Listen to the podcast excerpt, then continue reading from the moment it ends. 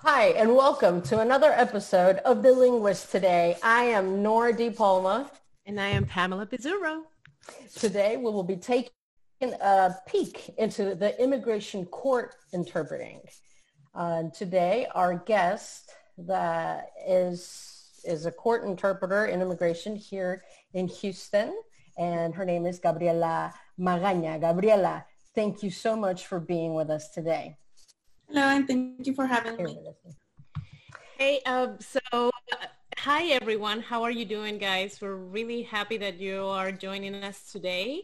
Um, yeah, today we have a very interesting episode with Gabriela. Um, talk a little bit about uh, immigration. We all know that in the United States, um, the United States as the country we know now was formed by European and British colonies around the 1600s. And ever since then, it has experienced massive waves of immigration, which used to be particularly from Europe, but in recent decades, Asian and Latin American immigrants have been the main newcomers into the U.S.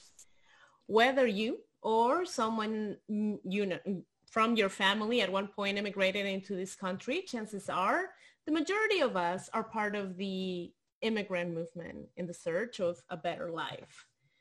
What do you know about immigration interpreting? And to answer those questions, we have invited Gabby tonight. Yes, Gabby, welcome. Gabby is a licensed nutritionist. Uh, she is also an artist and an Spanish English interpreter at the Executive Office of Immigration Review or better known as the Immigration Court. She mainly works in the Houston area. Um, and well, I met Gabby working there in the Immigration Court actually in downtown Houston. So tell us a little bit about yourself, Gabby. Do you remember how we met? yes, you're right. We met at the Immigration Court. Um, I remember that another friend that we have in common, she was giving you the tour and then she introduced us. And then ever since then we became good friends. Yeah that's right. Mm-hmm. um, so gabby why don't you tell us a little bit about your background? You know we have mentioned that you're a nutritionist that you're also an artist. I have had the pleasure of checking your art and it was just like it was pretty pretty amazing because yeah so tell us a little bit of i don't want to spoil it for you. Tell us a little bit about that. Yes yes you're right. Uh, i've had many lives. I'm i'm from mexico so when i was in mexico i had my degree. I was a nutritionist. I used to work in a hospital in in the new, newborn section uh, in the in one of the hospitals over there. But then i moved to the united states and then I I got I got another degree in art, like you said, uh, here uh, here in Houston. I finished that degree at the University of St. Thomas, painting, like you said. And lately, I, I, have been using my experiences as an immigrant to this country to to make my my art, right? But yes, like you said, I've been also uh, feeding that that creativity, creative, creative side of mine with the experiences that I get from my work because it's all in the same. And I feel like as interpreters in general, we need to have some kind of outlet because we, at the end of the day, we, we speak other people's words. And we, sometimes we, even though we, it's not our own story, we internalize it so much that we need to have some kind of outlet. And that's what I've been doing with my art lately. And yes, and then I met you at the immigration court. And I, I love, I love the job that we do over there, as you know. It's amazing work that what you guys do in the immigration courts. Um, all, all of you interpreters, not just here in Houston, but of course, all over the United States. Um, so how, Gabriel, how did you get into this? What, what led you um, to get into the interpreting world, one, and two, to specialize in immigration court? I actually started about a little bit over five years ago, but I was a medical and community interpreter. Uh, I was I loved it because since I in Mexico I was working at a hospital, I loved being an interpreter here at hospitals because I used to be my my job back in Mexico being all day at the hospital interacting with people. So that's what that's how I started interpreting in the medical field here. And being that we are in Houston and we have the medical center, it mm-hmm. was an amazing experience, right? Uh, but then I wanted to I wanted to have different experiences in different fields within interpreting, and that's how I I got into legal and now immigration. So Gabby, do you remember that first day or that first week in the immigration court? I do. I do remember.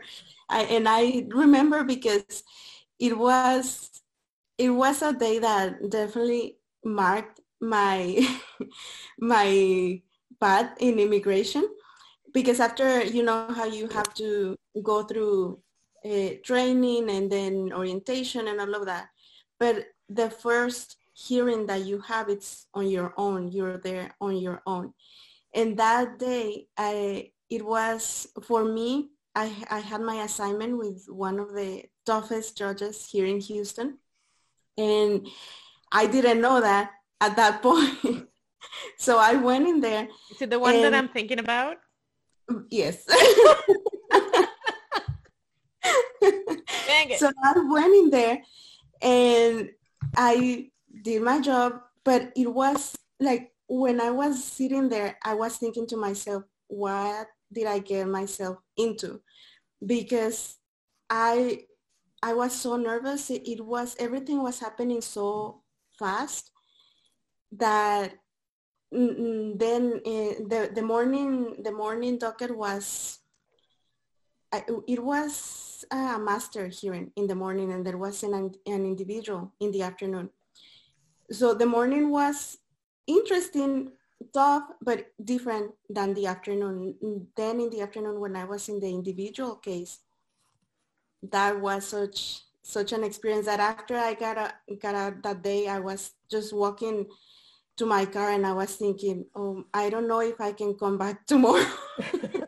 I don't know if I can do this again. But then uh, I think that I talked to to other coworkers or other peers. And I, I think that mm, that helped me a lot because they were like, no, you, you can do it. It's, it's just one day and take it one day at a time. And that's what I, that's what I did. And up until now, I'm still there. You're still there taking it one day at a time? yes. But uh, after, after I got to know other interpreters there, and I told them my experience, they were like, oh my God, I cannot believe that you survived that and that you came back after that. because not not every judge is like that. Like it's really not not that bad. It's not. You you do have to know your your thing, right? You you do have to be sure that you're there for a reason and that you have the skills to do the job. But it's not like that all the time. It's some days are so bad, some days are very, very good. It's it's like that. It's just that I started with just a tough experience, but I think that that helped me realize that okay, let me just breathe and I can do this and I want to do this. That's awesome. That's awesome. Um, so what obstacle did you encounter um, during your first either month or or first couple of weeks? I think that you were there. It was just getting used to the pace of things mm-hmm. because in in the medical field it's a different kind of stress because you're there and you never know what kind of in my experience I never knew what kind of appointment what it was going to be. I didn't know, like I was scheduled for certain amount of hours at one hospital. And then from there they would, they would send me to pediatrics or whatever. I didn't mm-hmm. know. Uh, and that's one of the things that I, liked the most in that field. But it was different. It was interacting with the patients, the doctors, nurses, and all the team, all of the team, right? And yes, you run into some doctors that are kind of a little bit tough or they're not used to working with interpreters, things like that. But in in in immigration court, it was just for me, it was getting used to that fast-paced work, like one case after the other, one case after the other, and every day, or the um, personalities of each one of the judges, uh, the attorneys, getting used to working with, getting used to work with so many personalities and how they like to work in their court. Because we get we go there and you have to you have to adapt to the way that they like to to work. And at first well i didn't know that because that's something that you that you get from ex, from the experience of being there every day. So at first that was the, the toughest thing for me like to remember okay this in this court i have to do this or i have to do that. Just getting used to that. I i I agree with that uh, with you. Um, I was going to ask you, you mentioned that, um, you know, we have to go through this training, but just, I just want to take a peek at your brain. What do you think about this? Because I believe that we are super trained. We go through this really harsh kind of evaluation process to get there. And once we're there, we have all these different personalities, as you're saying. But then I feel like not too many were actually trained to work with us, with interpreters. Mm-hmm. You know, basically no one. I mean, very few, probably the most experienced judges were, and uh, the most experienced uh, assistants, clerks were as well but I feel like it, it requires uh, training from all parts to be able to work as a good, you know, clockwork engine. Um, and and yeah, I I don't believe that we have had that.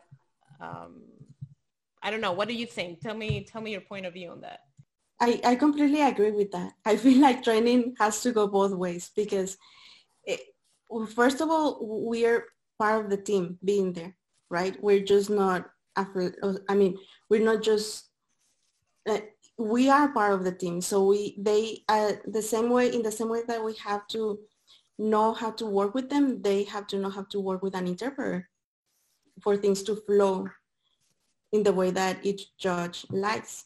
And yes, I, I feel that many times it was just hard to navigate that just because some people expect you to do some some things that are not really your job as an interpreter and you can you can either do it or just set your boundaries and say okay i'm an interpreter so my job is this and that it's it, it's a two-way street it's like i was saying in the medical field mm, doctors are sometimes in my experience they, they were not as used to working with an interpreter as as in court. But and sometimes th- there were more than one interpreter like sign language spanish. And it was just like like in immigration we have a, an interpreter for for a different language or, and then spanish and it's just it's just a chain that has to flow but everyone has to understand that there's steps to that process and it takes time. It's not just like talking to someone like we're talking right now. It's just you have to be mindful that you have another person in the team working for things to flow.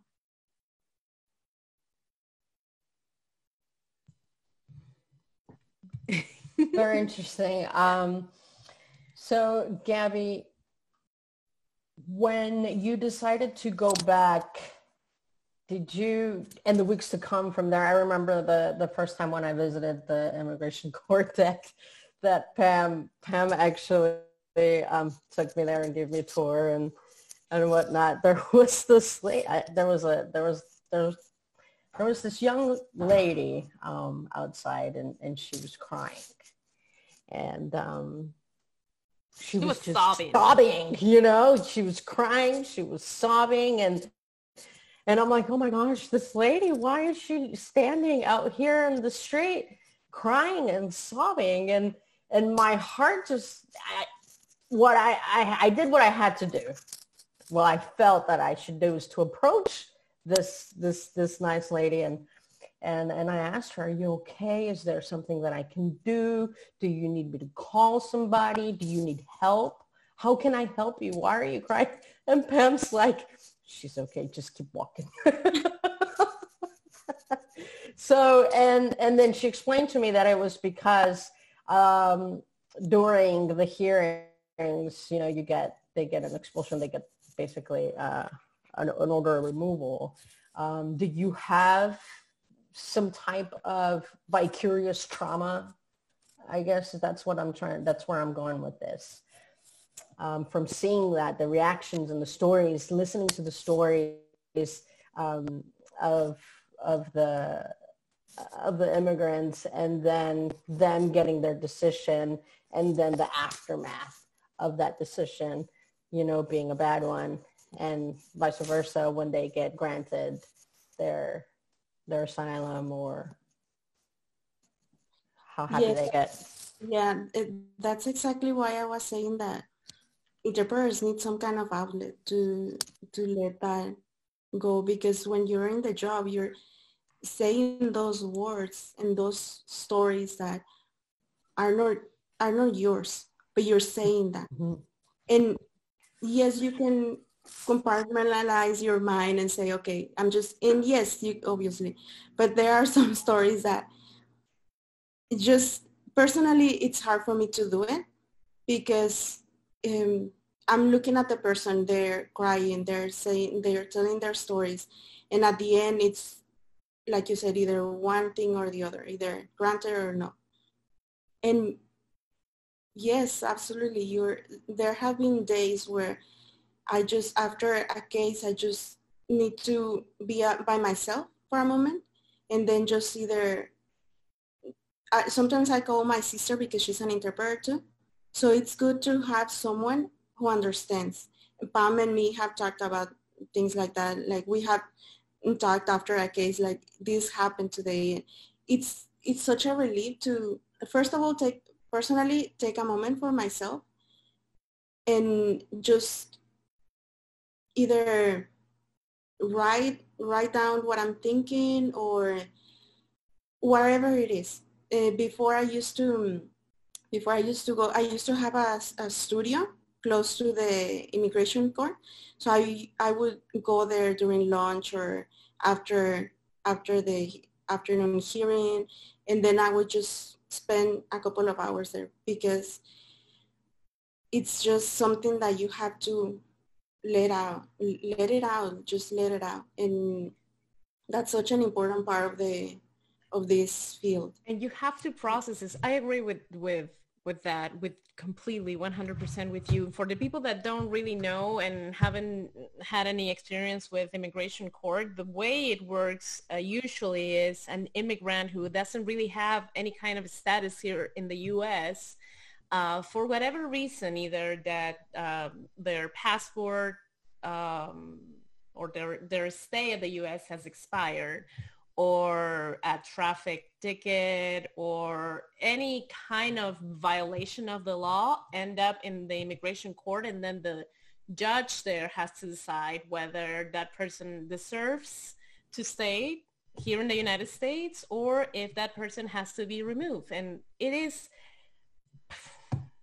95% of the time heart-wrenching stories that it's just you just have to learn how to process. And so when that happened to nora um, when i took her for the tour and this lady was sobbing outside i thought i mean it's it's hard but it's just part of the job you know? It just comes with the territory basically. It's like a, uh, i'm not comparing myself or any of us to a doctor but it's like a doctor that is going through a very you know hard surgery and it doesn't work out the way the team was expecting. Everyone is going to be, you know, suffering that loss. Heartbroken and but we learn from what happens and then we go to the next one and and we kind of understand what the process is going to be. So it kind of helps us have a little bit of thicker skin in this kind of situation so we can stay focused because it's really hard i remember i had a, a hearing where um, the one of the the respondents that's how we call them uh, was telling a story and i just couldn't separate myself from the story, but I just still had to do my job. So I just looked down and my tears started falling down and I was just interpreting as smoothly as I could and as cold as I could. But it's just, you're human, you know, you, you sometimes cannot avoid feeling that way, but that's just, um, it's just the way it is. So, um, it's it's it's it's a very um, interesting, rewarding a lot of times because when they do, I don't know for you, Gabby, how do you feel about this? And Nora, you also have experience in immigration, not in mm-hmm. court precisely, but you have um, basically specialized in immigration as well. So um, I think the three of us has have the experience of whenever something w- goes the way the immigrant is expecting to go, we all feel like, and I don't know, and that's kind of what I wanted to touch on. Well, that's why I mentioned that uh, in the introduction about um, the immigrants' uh, origins of this country because um, it just makes me feel so much better when like there's a happy ending, I guess, to it. Um, I don't know how you guys feel about that. What what can you tell us about that, Gabby? Yes, I I relate to that completely. When it goes as they expect it to go, it's like even they are like, thank you, and they are because yes, it's it's very rewarding well, you, you have had that experience as well. Yes, well, mine is different because what I do is the the um, USCIS asylum interviews more than anything. Um, so that is the credible fear interview. So the rewarding moment, I guess for me would be when my client calls me and tells me they gave me the, uh, the asylum and then I go back with them whenever you know they have to go back to the office to get their answer. And then i go with them in that moment when they tell you welcome to the united states. Your asylum has been granted. That's the rewarding part for me. Um, during the interview uh, it's more about getting the whole story across. Um, sometimes some interviews are very very emotional extremely emotional that we have to take not one, not two, but three breaks at a time. And it can last up to five and a half hours. I've had an interview that has lasted five and a half hours. So, um, but that at the, at the end of an interview, you feel that that happiness with them that it's like I let it all out in front of the immigration officer, you know, and you help them do that. That's rewarding. And then after the interview when the applicant thanks you. And it's it, it it's there's this bond that's created with with this applicant and and the interpreter because you are uh, with them through if not the most important interview that they will have in their life an interview that determines their future or that can determine their future in the united states you know? So I, I love what I do. I love my job. I, I missed it. I miss it so much. Um, I I hope that we get to, back to work in June. I highly doubt it, but I still hope we do get back to work. Um, speaking of which, Gabby, how what has what has gone on um, with you after the COVID and during? I know that there isn't any immigration here hearings. Um, what have you been doing? How have you been dealing with that? Well, I have been doing over the phone Mhm. with different with different companies, mostly over the phone, and some some video calls as well, because the video calls that I do is mostly for the school district for HISD, because they still have to they still have to go on even if it's at a distance, right? So um, that's what I've been doing most of this time. It's definitely it's definitely hard, but say that the volume of uh, clients have increased in healthcare or in, um, I guess, in the community interpreting side? Hmm. That's that's a hard question because with video calls it's ju- it's just community community interpreting, but with over the phone it's mostly uh, the medical because since the the family cannot be there with their with their loved one, they have to use an interpreter, and it has to be over the phone. So it's So you have been interpreting those really harsh calls. Can you Yeah. tell us a little bit It about can- that? It can be something as simple as what do you want for dinner? Placing a, a, an order uh, or really just saying goodbye to their loved ones. Just, it's so hard because they cannot be there. And it would, I think that it would be so much better if they could at least do it over video, video call, instead of just voice but I don't know, that's the system that they have in place, the one that I'm familiar with. And yeah, it's, it's hard, but it's interesting to see how everyone is managing all of this because it, it's like the, the family member calls the hospital, calls the, the, the interpreter first through a phone system that they have and they we get connected to the hospital. And then from the hospital then they they send us to the floor the nurse station that we have to go to. And then from there they they can either talk to the doctor the nurse that's in charge at that time. Yes. Oh, wow, that's pretty impressive. I didn't know that it was going to that point already of, I mean, I don't know. I, I guess I, I've been, honestly, I've been away ever since this breakout happened. Um, and I have had experience in healthcare as well, but I guess it just wasn't uh, for me back then. And I, we're talking about 2017. So um, I, I, I, I just didn't think back then it was for me. Uh, but I, wow. I mean, I, I don't know if I could handle that. Uh, it's just different. It's a different kind of monster, I'm going to say. Yes, but it's something very, very rewarding as well, like we were saying it, because they, you are, you are being that bridge, and that's that's a very good thing to do. That bridge of communication. Yeah. Have you, uh, I'm sorry, I, I do want to ask this. Have you seen or noticed that there's any new terminology that interpreters should be learning now regarding COVID-19?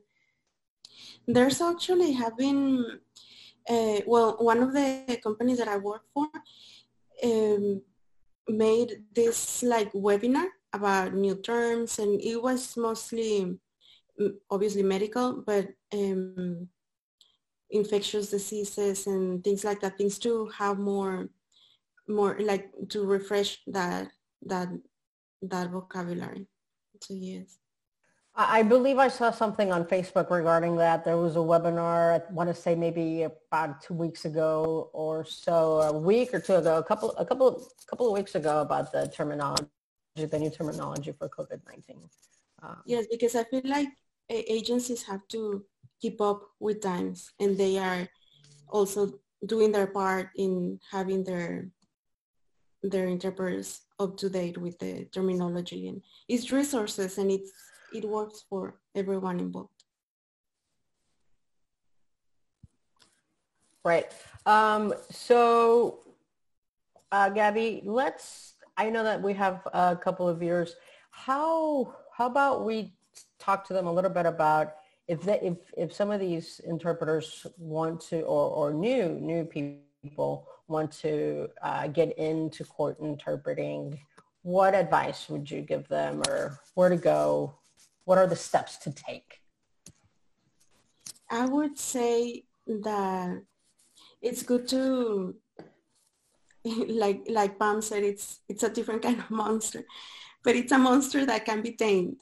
right. So, so, like I said, taking it one step at a time.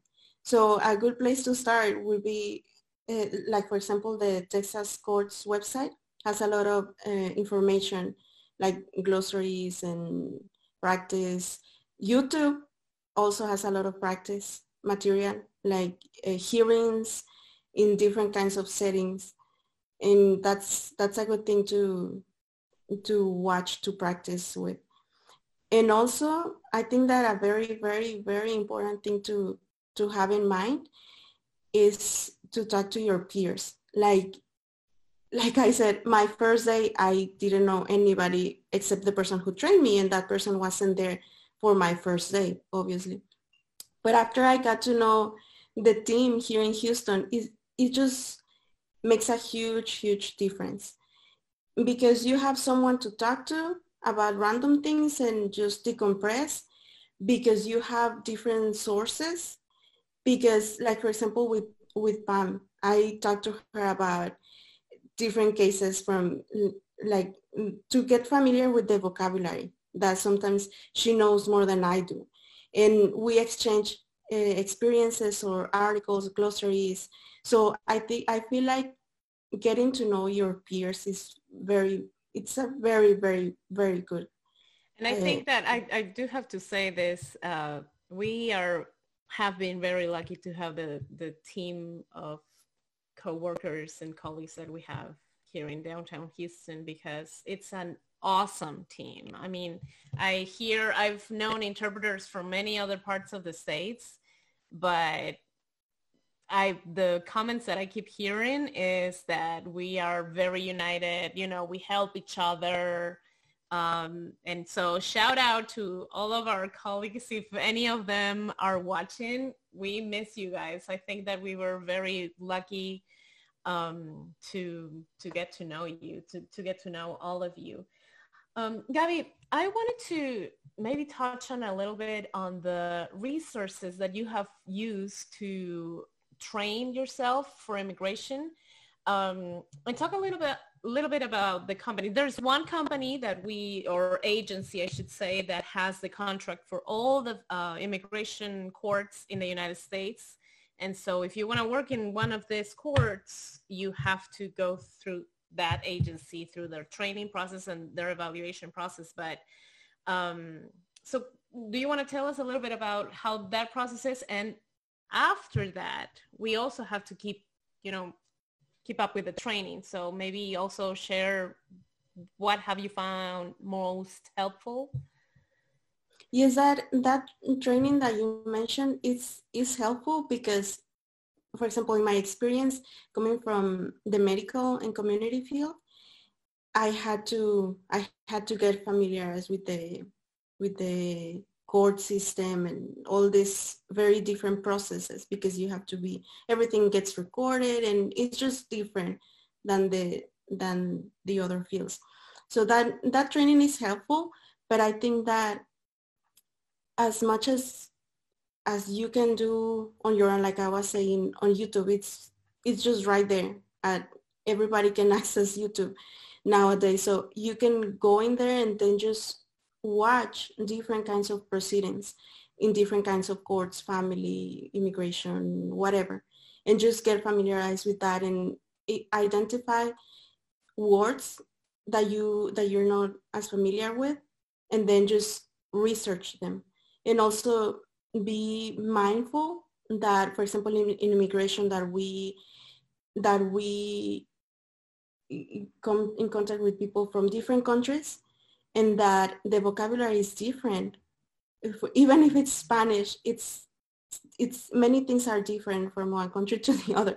So just get familiarized with that. That's that's why I say being in contact with your peers because they can help you with that. Like just Pam and me have been, she sometimes says some words that I have no idea and, and or I hear some words in, in a hearing that I'm like, okay, I need to ask that.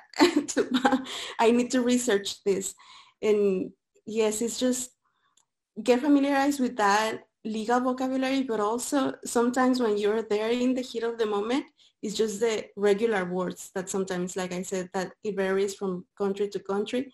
It's just those words that you're like, oh, I master all the legal glossary, but then it's this word that I forgot.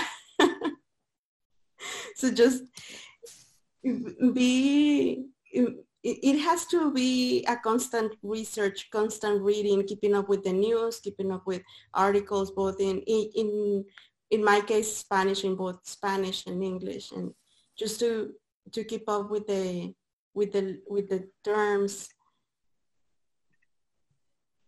So after, after that um, training, have you had any more training? Like, have you found any particular uh, I don't know, company or interpreting program that has been useful to you?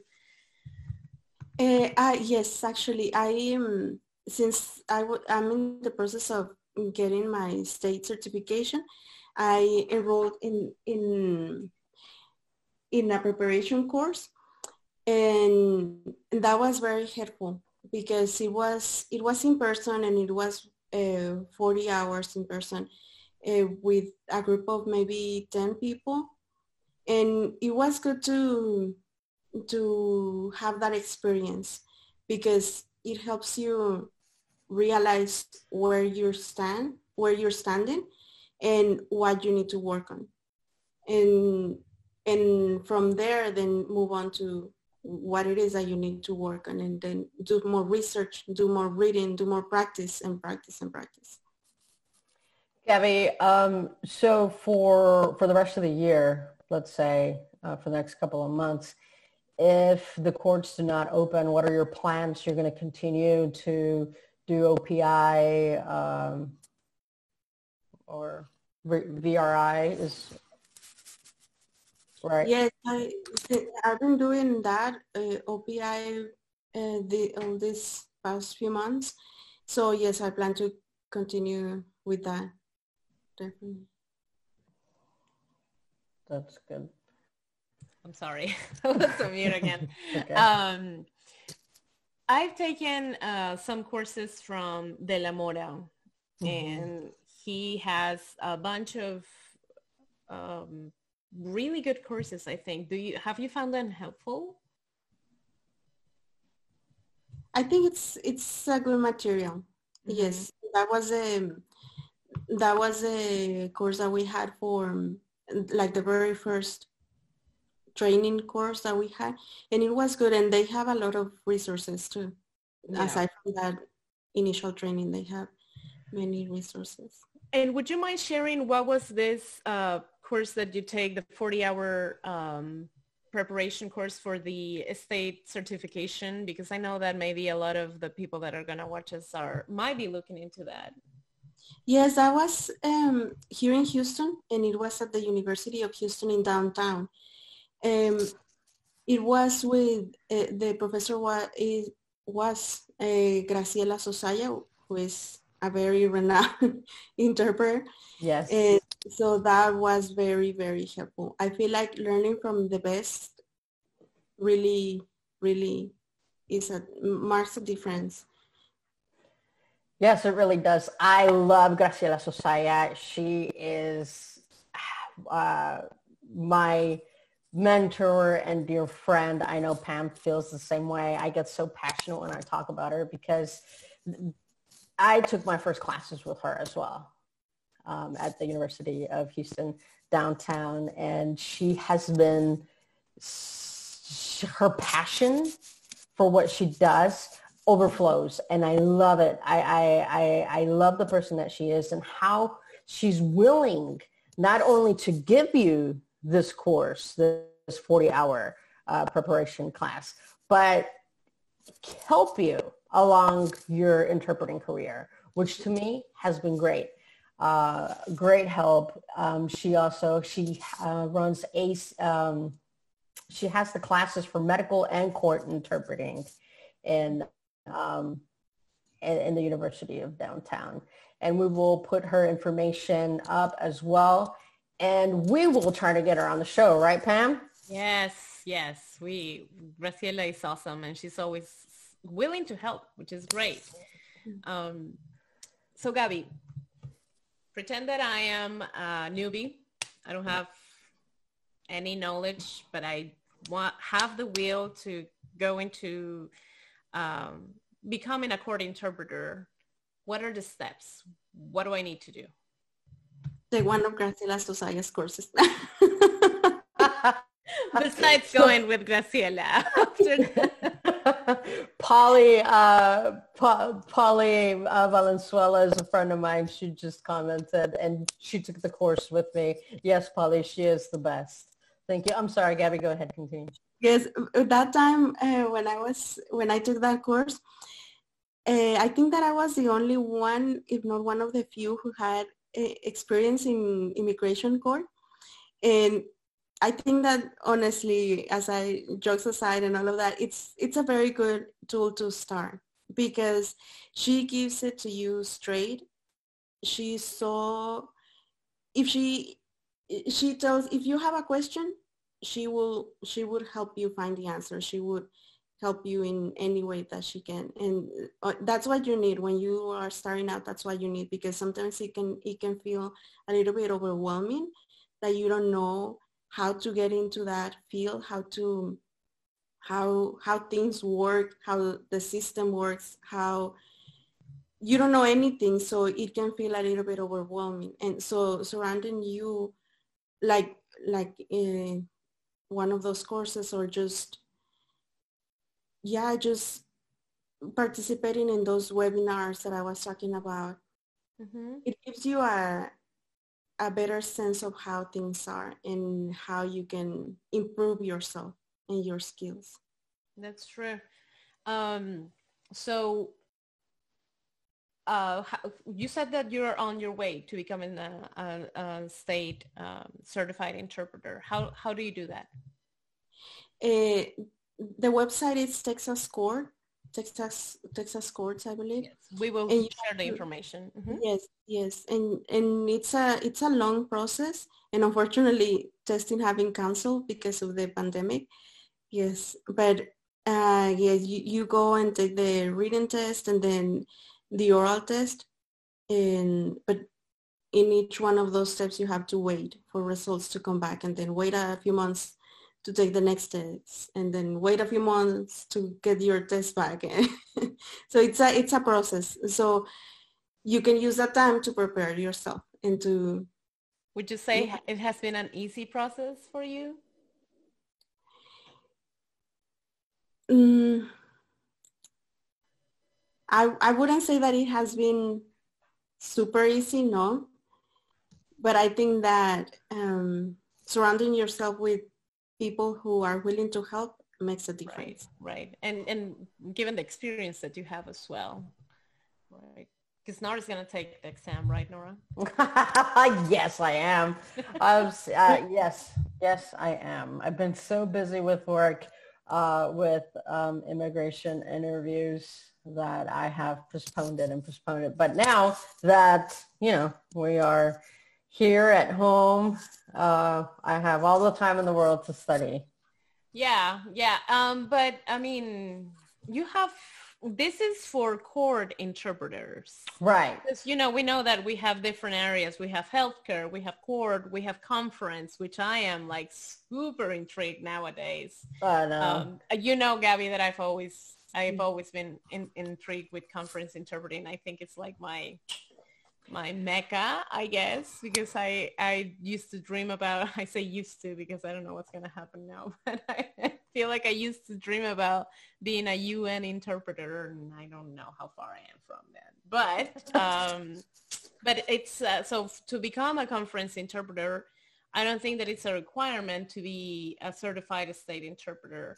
um, I think that you you you need other certifications. I have also taken the the part of the process to become a, a court interpreter, and I remember I went and um, I went to the JBCC website, sign in. You know, you have to pay some fees. You have to go and take your fingerprints, and then, as you said, Gabby, first you have to take a written exam and then you wait, as you said, and then they are supposed to send you a date where you take the oral exam. Um, and so far I heard, I haven't taken the oral exam yet because everything was canceled, as you said, but I keep hearing that that's like the hardest. The thing with immigration interpreting is that you go through this training with this agency and then you are in the immigration court for a while and it gives you the experience that you need for simultaneous interpreting which for a lot of interpreters is the hardest mode of interpretation.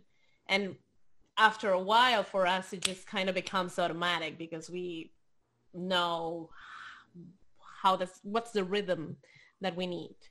Um, would you do, do you what do you think about that? Do you agree with that? What's your perspective? I agree with that. I think that that's one that's one aspect that a lot of people find that they struggle with. And in fact, in that course that I took with Graciela, I I remember that the the people who were not in court as I was interpreting every day, they struggle a little bit more in that part. But it's just practice because that's what that's what took for me practice just and i think it's just the fact that you're uh, uh put on the spot way more you encounter all these unexpected events right there in court in the hearing being recorded and you're like and you learn your techniques how to deal with that stress so i think that that's actually a plus a big plus that uh, immigration immigration interpreting has um, mm-hmm. taught us. Right. So yeah. Um, I don't know if we have any more questions for our guest today. Do you think we have covered everything, Nora? I believe so. Yeah. Looking here. Yeah, pretty much. Yeah.